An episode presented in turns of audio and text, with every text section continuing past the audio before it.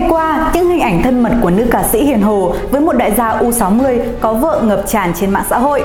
Nữ ca sĩ không lên tiếng trước những cáo buộc của cộng đồng mạng rằng cô là tiểu tam chen chân vào gia đình nhà người khác. Người đàn ông trong ảnh công khai lên tiếng phủ nhận, tuyên bố hai người chỉ là anh em họ, nương tựa lẫn nhau. Tuy nhiên, cách giải thích này không thuyết phục được cư dân mạng.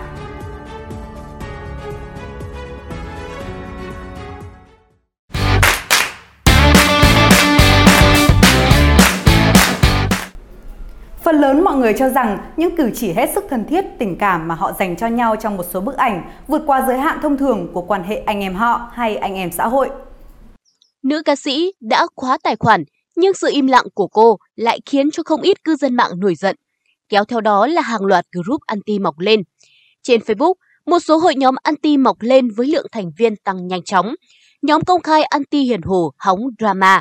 Đến sáng ngày 22 tháng 3 đã có hơn 31.000 thành viên – nhóm riêng tư anti hiền hù hóng có gần 9.000 thành viên. Số người tham gia các nhóm này vẫn liên tục tăng. Bên dưới các bài đăng chia sẻ những hình ảnh tình tứ của nữ ca sĩ với vị đại gia đã có vợ, các tin tức liên quan đến scandal này của họ là những bình luận chỉ trích nặng nề. Nhiều người tuyên bố tẩy chay nữ ca sĩ, yêu cầu phòng sát nữ ca sĩ. Nhiều ý kiến cũng cho rằng một khi đã mang danh là người của công chúng, nghệ sĩ nên sống có đạo đức và xứng đáng với niềm tin của khán giả.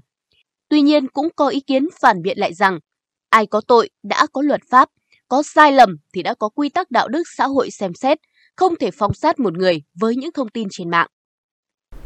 Khi mà cư dân mạng vẫn đang hóng lên hóng xuống drama này và dư luận lên tiếng chỉ trích, lên án người thứ ba thì lại xuất hiện một quan điểm trái chiều. Cụ thể, một người dùng Facebook đã có một bài đăng chia sẻ về quan điểm cá nhân khen ngợi nữ ca sĩ Gen Z là người khôn ngoan, biết tính toán. Người này cho rằng Đối với người con gái chưa chồng, chưa có người yêu, không cần biết đối phương có gia đình hay chưa, anh ta mang đến cho 13 tỷ kèm căn biệt thự, rồi bảo làm bạn gái, thì chẳng có cô nào mà không đồng ý vội. Các bà thử chưa chồng, chưa có bổ xem, có người vác 13 tỷ kèm căn biệt thự tới cho, rồi bảo làm bạn gái anh nha. Các bà có đồng ý luôn không? Nếu đã có chồng hay có bạn trai thì chả ai bênh được, đằng này chưa có. Và đại gia khi tán tỉnh, chắc gì đã bảo có vợ có lỡ bảo ly dị rồi thì sao? Ai chửi cô này thì là người ghen tị, ghen về số phận, ghen về nhan sắc. Tóm lại, người này thẳng thắn nói, nếu là tôi, 5 tỷ thôi cũng hy sinh luôn thân mình. Sau bài đăng bày tỏ ý kiến cá nhân cực gắt này, chủ nhân của bài viết đã nhận được hàng nghìn ý kiến chỉ trích dữ dội. Đa phần ý kiến cho rằng không thể chấp nhận được quan điểm đi cặp kè với người có gia đình, phá vỡ hạnh phúc gia đình người khác là đỉnh cao của cuộc sống hiện tại, là sự khôn ngoan, và những quan điểm như thế là đầu độc giới trẻ. Cũng có người cho rằng vụ việc lần này không chỉ là bài học dành cho các cô gái trẻ, mà với cả những người đàn ông. Người đó có thể mất đi gia đình, sự nghiệp, danh vọng, nhân phẩm, danh dự và giá trị con người. Thực ra, thời gian qua đã có khá nhiều câu chuyện về việc đại gia cặp kè với chân dài gây xôn xao dư luận. Có ý kiến cho rằng thói ăn sổi ở thì, yêu vật chất hưởng thụ của nhiều cô gái đang tạo ra một cái nhìn lệch lạc về nhân cách và con đường phát triển sự nghiệp của giới trẻ ngày nay. Người ta cũng nhắc nhiều đến câu chuyện về các mối quan hệ Sugar Baby, Sugar Daddy.